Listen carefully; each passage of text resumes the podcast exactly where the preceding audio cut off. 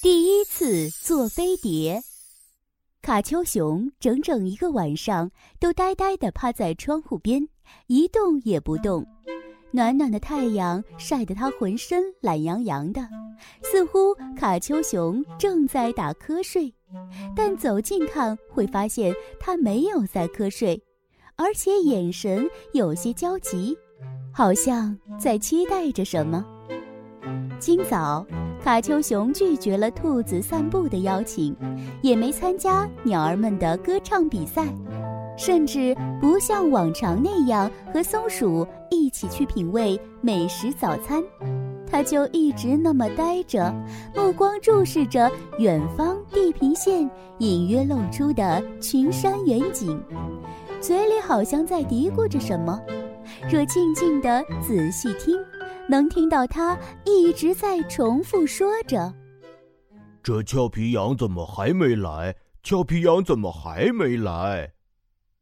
突然，卡丘熊圆圆的小眼睛放出了亮光，脖子直直地伸长起来，最后甚至整个人跳出了窗外，挥舞着圆乎乎的手，高声地喊道：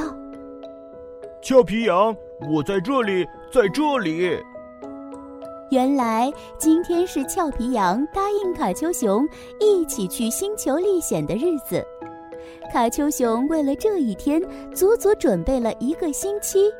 看他的背包里有午餐肉、金枪鱼、酸奶、面包、巧克力、棒棒糖，甚至还有驱虫水、创口贴。俏皮羊将飞碟停稳，将玻璃罩收起，欢快地说：卡丘熊，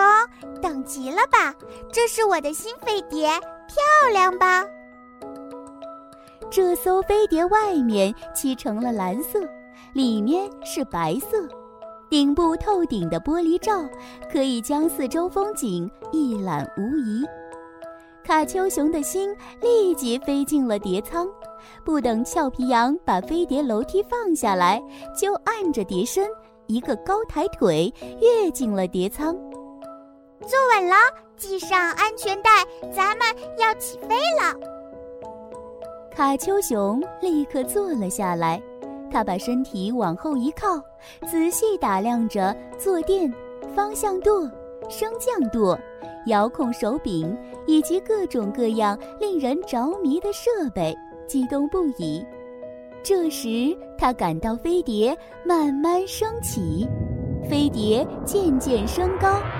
兔子鸟儿早就看不见了踪影，云朵在身下有如巨大的棉花糖。俏皮羊欢快地跟卡丘熊介绍着各个星球的特点，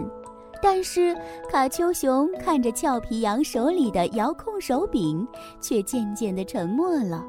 终于他鼓足勇气说：给我开下飞碟吧。俏皮羊微微一笑，摇摇头说：现在还不行，等你学几次再开吧，开飞碟可不像看起来那么容易。有一两分钟，卡丘熊没吭声，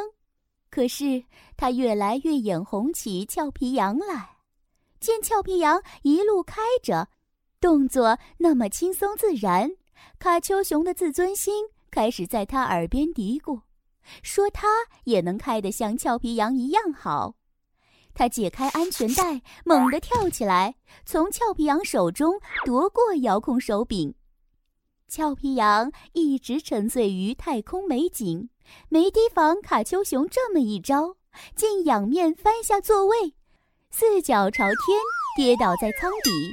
得胜的卡丘熊抢占了俏皮羊的位子，信心十足地握起了遥控手柄。